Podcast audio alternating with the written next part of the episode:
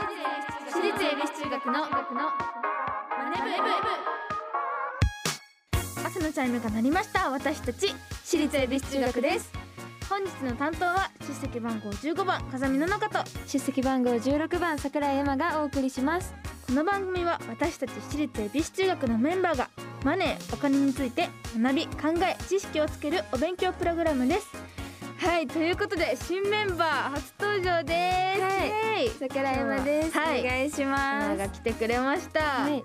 エビ中に加入してから1ヶ月ぐらいそうですね。ですけどはい、慣れてきましたか？いや えお姉さんメンバーはどうですか？優しいですか？ーあそうですね。みんな結構すごい優しく接してくれて。はいで私エマはねあとユナもいるんですけど、私と同じ中学3年生はい。です。ねあの本当に同い年に見えない。そうなの。私が恵比寿中学ですって私たちっていうのがね、うん。初めてなんですよ、だからちょっと緊張してるんですけど、頑張りましょう。はい。はい。でエマはお小遣いの管理とかしっかりできてますか？お小遣いの管理は本当にもらって袋に入れてっていうのを繰り返しそうだよね。そう私もそうなんですよ。でこのねマネ部で私も今までたくさんやってきましてはい。ちょっとはね前よりか変わったんじゃないかなって思うので、はい。いろいろ学んでいきましょう。毎回お題を決めてやすいメンバーが先生となって勉強していきます。本日のテーマはお金のプロ FP って何？と FP はファイナンシャルプランナーの略なんですけど聞いたことあります、いや全くなかったです。ねそうかじゃあこれで学びますね。はい。そしてこのマネ部でお金を勉強していつかは自分たちで事業計画まで立てられるようになりましょう、はい。番組ではメッセージをお待ちしています。メンバーと一緒に学びたいお金にまつわる疑問質問お待ちしています。ラジオ日経エビチューマネブホームページメッセージフォームからまたツイッターハッシュタグエビチューマネブでお待ちしています。それでは私立恵比寿中学のマネ部今日も始めていきましょう。エマ修行の挨拶お願いします。はい。起立気をつけ礼私立恵比寿中学のマネ部この番組は東京証券取引所の協力でお送りします。アリとキリギリス。いい湯だなおやキリギリスくんじゃないかアリ課長ご無沙汰しております。奇遇だね。東大会社を辞めてからは。念願のファイヤーを達成したのでもう投資もやめて現金にしちゃったんですよ。え？もう現金にしたの？相変わらず君はお気楽ですね。投資も辞めてしまうとファイヤーにならないでしょ。うその点私は職場で投資を学び働きながら資産形成を続けていますよ。また投資をしようかと思うのですが買い時もわからなくなってしまって無様だなキリギリスくん私のように賢い人は一気に現金化などせず投資と一生付き合っていくんです。退職後の資産運用法も学んでいますよ。つまりはステイマーケット。これこそが。余裕を持って余裕を増やす。JPX マネブラボ。投資に関する最終決定はご自身の判断でなさいますようお願いします。東京証券取引所。私立恵比寿中学のシュタグエビチューマネブでお待ちしています。今日の授業はお金のプロ FP って何？あー遅刻しちゃう遅刻しちゃう。ガラガラガラガラ。あれ？あなたは？はじめまして転入生の桜井山です。あなたが噂の転校生。はじめまして風見の中です。よろしくね。あとそこ私の席だからね。授業を始めます。皆さん静かにしてください。あれ？この方は？新任の高村先生です。先生も新任？今日は FP ファイナンシャルプランナーについてお勉強します。初めて出てくる単語ですので集中して勉強しましょう。ということで風見さん早く席についてください。あもう席に着きたいんですけど私の席に桜井さんが座ってます。風見さん今日は新しいことだらけですね。あれ？風見さんまた遅刻したんですか？罰として立ってなさい。てていうか座れませんということで改めて先生の自己紹介をします。はい。ファイナンシャルプランナーの高村ひろ子です。高村先生は日本 FP 協会に所属していて CFP という協会認定の国際ライセンスをお持ちのお金に詳しい先生です。そうなんですか。ちょっといろいろと唐突ですけど高村先生よろしくお願いします。はいよろしくお願いします。あの FP って結構私がテレビとかでちょっと聞くぐらいであんまり耳にすることがないんですけど、ファイナンシャルプランナーどのようなお仕事なんでしょうか？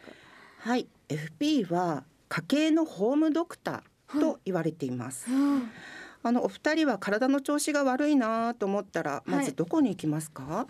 病院病院に行きますはいそうですね。でも病院には行くんですけど最初から大きな大学病院とか専門家に行くわけではないですよね。そうですうね、ん、かかりつけの病院だったりちっちゃい頃から通っているん。総合病院などに行ったりしますが、はい。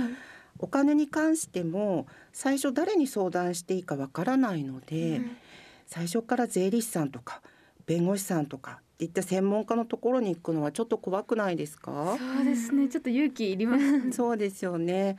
そこで FP の登場なんですね。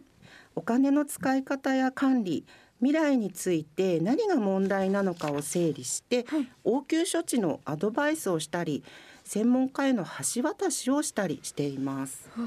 うん。また大きな手術をする時とか将来的に予防の必要性などを言われた場合にはえーこの手術大丈夫なのかなとかどんな予防すればいいのかなってわからないですよね。はいまあそういう時もかかりつけのお医者様に相談したりするのが安心かなと思います。はいお金についても家を買う予定があるとか、老後の生活まだまだ先ですけどね。はい、老後の生活についてどう予防すればいいかわからないっていう時には FP が大活躍します。えーすごい。そして病院でも初診の時にはどこが痛いんですかとかお熱は何度ですかって情報収集しながら治療方法を決めていくと思うんですけれども、はい。FP にとっての初診は家計の状況をヒアリングしながらライフプラン。ライフプラン。ライフプラン。はい。未来に起きることは何かっていうのを確認していきます。はい。その上でライフプランに沿ったお金の問題を治療していくというのが私たち FP のお仕事です。はい。ところではい。ライフプラン英語の勉強になります。はい。ライフプラン和訳してください。え？ライフは？ライフ？ライフは生活とかっうんうん。てことですか、はい人生とか人ね。生とか。はい。プランは？プラン？画？あ計画そうだ計画。そうそうそう。人生計画人生設計。うんうん。それがライフプランですね。はい。はい。お二人はライフプランしたことありますか？全然将来のこととかもあんまりすごい深く考えたことっていう考えたのはことない。なるほど。はいライフプランっていうのは決してお仕事始めた大人だけがするものではないですね。はいで私は日本 FP 協会の、えーパーソナルファイナンスインストラクターとして小学校や中学校や高校で金融教育に関する出張授業をしています。うん小学生にねそこで夢を叶えるためのライフプランを作りましょうっていうことを伝えているんですよ。小学生うん、あれ？お二人は中学生？中学生です中学生。はいはい。じゃあお二人にも早速ライフプラン作ってもらおうかな。はいはい。ではお二人は10年後何をしていますか？えー、なんだろうでも。25歳。25 25歳。歳。えー、私まだエビ中に行きたいなと思ってて、はいはい。それでアイドル活動もしていきたいんですけど、うん。そのドラマとかにお芝居のはい。最近お芝居の仕事もあって、うん。楽しかったのでやってみたいですね。あ10年後やって,、ねやってたいです。今は何かあります、えー。でも私もエビ中としては活動していたいなって思うんですけど、うん。えー、な10 25歳。25歳？想像できないよね。何が起きてるんだろう。10年後ねあの今と同じようにエビ中として活躍するためにもですね、10年間でやらなければいけないことっていうのもたくさんありますよね。はい。うん、どんなことありますか？ダンスとか歌の練習と、あと動画見て研究とかですかね。そうですね。演技の練習もね、はい入れないといけないですよね。そうですね。はい、あのまだ自分で収入を得ていない学生の皆さんはそういった未来を叶えるために経験を積んだりとかはい。勉強をししたりすればうんいいんですけれども、うん経験を積んだり勉強するためには何が必要になると思いますか？えでもお金って 必要ですよね。なんかレッスンするにしてもなんか買うにしても。そうなんです。レッスン費用お金が必要になってくるんですね。はいで夢を叶えるためには思いとかね、うん思い叶ってオーディション合格したりしてるじゃないですか、はい思いとか興味も大切なんですけれども、はいお金っていうのも必要なんですね。うん、でライフプランっていうのはそういった未来に向けて自分の人生をイメージしてそれを叶えるために必要になってくるお金に向き合うことで、今からどんな準備をすればいいかなっていうのが見えてくる魔法のツールなんです。はい。でライフプランには今の時点15歳の時点ではい。やりたいこととか叶えたいことっていうのを書き出していくんですけれども、はいこう得られるお金って限度がありますよね。はい。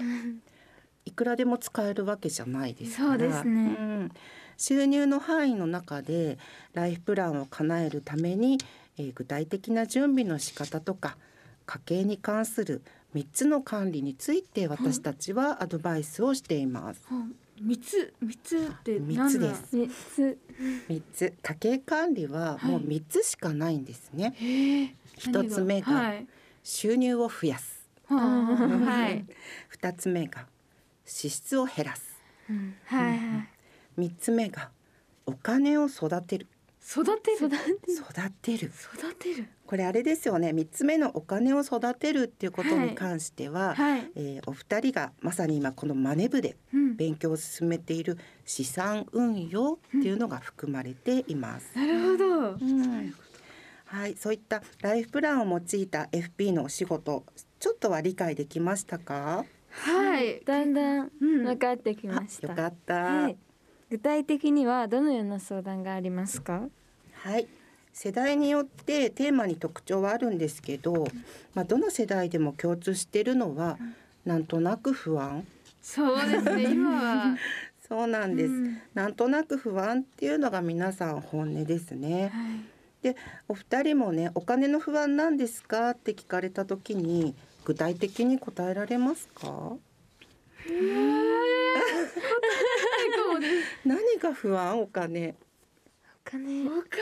何が不安？なんか不安。なんとなく不安なんかそういう深いことを考えてなかったですなくなっちゃいね。んなんか皆さんこうテレビとかでもいろんな情報を見に耳にして、はい。よくわかんないけどお金って大変みたいだなとか、うんうんうんなんとなく不安になっていくみたいなんですね。で私たちはそれを具体化しながら話を聞いてどんなことが焦点なのかなどんなとこがポイントなのかなっていうのを、えー一緒に考えていくっていうことをしています。なんかどんなものがあります？はい、まあ、まずですねやっぱ住宅購入っていうのが多いですね。えーお二人はねまだお家建てたりするあの年ではないと思うんですけれども、こう結婚してお子さんができた世代なんかはマイホーム欲しいな、うん。マンションと一軒家どっちがいいですか？えー一軒家一軒家。はい。マイホーム購入する時にもすごく大きなお金かかりますよね。はい。で決して若い世代だけじゃなくって定年を目前にしたお父さんお母さん世代の方でも、今までは子育て中心のお家に住んでたけど、ちょっと広すぎるから、はい。買い替えをしたいなっていうようなご相談も多いですなんか最ね。近よく聞きますね。しま耳にします、はいはいはい。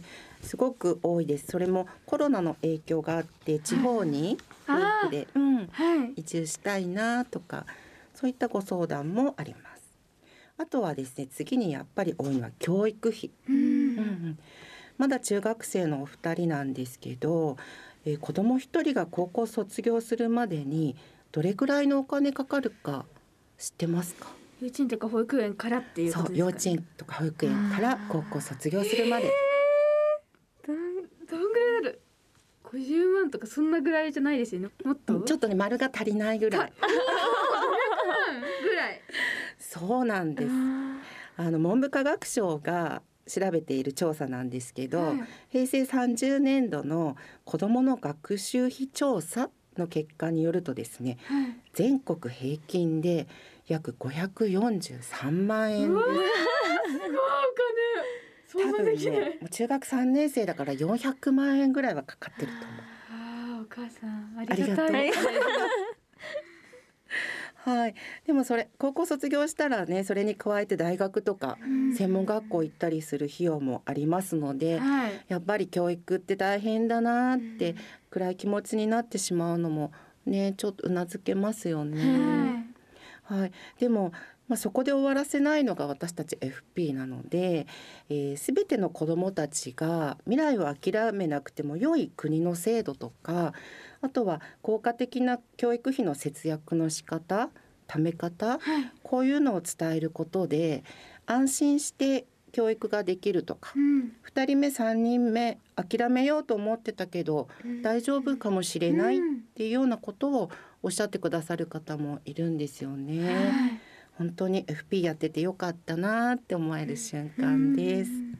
あとは定年を控えた方がね年金だけではい。老後生活できるのかっていうご相談もあります。でお二人はお父さんお母さんまだ若いと思うんですけど、ご両親の老後の年金、うん。皆さんが支えることになるって知ってますか？そうなんですか？はい。ご両親の老後の生活はお二人にかかってるんです。知らなかったです。ねあの日本の年金制度っていうのは現役世代、うん。収入を得ている世代が老後世代の年金を負担するっていう仕組みになっているので、はい。2人が一生懸命お仕事をしたお金の中から公的年金保険料として支払ったお金が、えーご両親の老後の生活費になるっていうことですね。私たち頑張らなきゃいけない頑張らなければ。まあ、あとは本当に最近増えてるのはやっぱり資産運用に関する相談が多いです。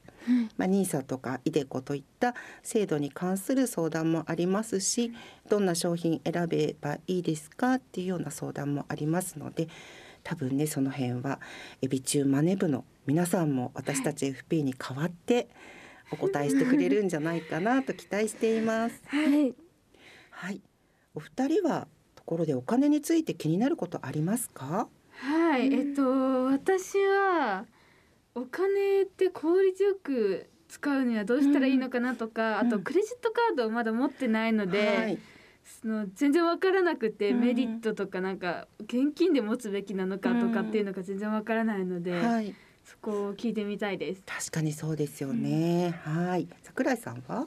私はその自分がこう稼いだ給料とかを効率よく貯めておくのとかあとはなんか仕事がこうなんかいろんなことでできなくなっちゃった時に、はい、こう今からやっておくお金の扱い方みたいなのが気になります。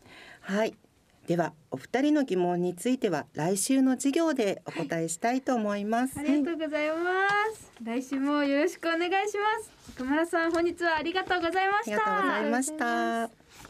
今日も勉強になりましたね最後に今日のお金のプロ FP って何？七日なりにまとめると何でも相談できる大先次回もしっかりお勉強していきたいと思います。ラジオ日経生私立恵比寿中学のマネブ私立恵比寿中学のマネブ私立恵比寿中学のマネブエンディングです。はい今日初めてでしたが、どうでしたか今？いやーなんか全然わからないこと だらけでめっちゃすごいいろんな情報が入ってきた感じで。そうだね、すごい細かくいろんなところまで教えてくださってありがとうございあます。りがとうございます。はいここでじゃあお知らせエマお願いします。はいお知らせですメジャーデビュー10周年を記念したアニバーサリーアルバム「中吉」が発売中です。そして12月16日に柏木ひなた卒業式「スマイル 4U」12月17日には新体制お披露目ライブ私立恵比寿中学ニュースタイル大学芸会ランインアワーエビ中ファミリーが幕張メッセイベントホールで行われます。私立恵比寿中学秋田文庫お待たせしました美の国感謝祭。11月26日土曜日秋田芸術劇場ミルハス大ホールで行われます。詳しくは私立恵比寿中学オフィシャルサイトをチェックしてください。そして次回は FP さんに相談してみようです。番組ではメッセージをお待ちしています。今日の授業の感想次回の宿題についてメンバーへのメッセージ。宛先はラジオ日経エビチューマネブホームページメッセージフォームから。またツイッターハッシュタグエビチューマネブでお待ちしております。それではまた来週私立恵比寿中学のマネブここまでのお相手は出席番号15番風見の中と。出席番号16番桜井山でした。お疲れ様でした。私立恵比寿中学のマネ部。この番組は東京証券取引所の協力でお送りしました。投資に関するご判断はご自身の責任において行われますようお願いいたします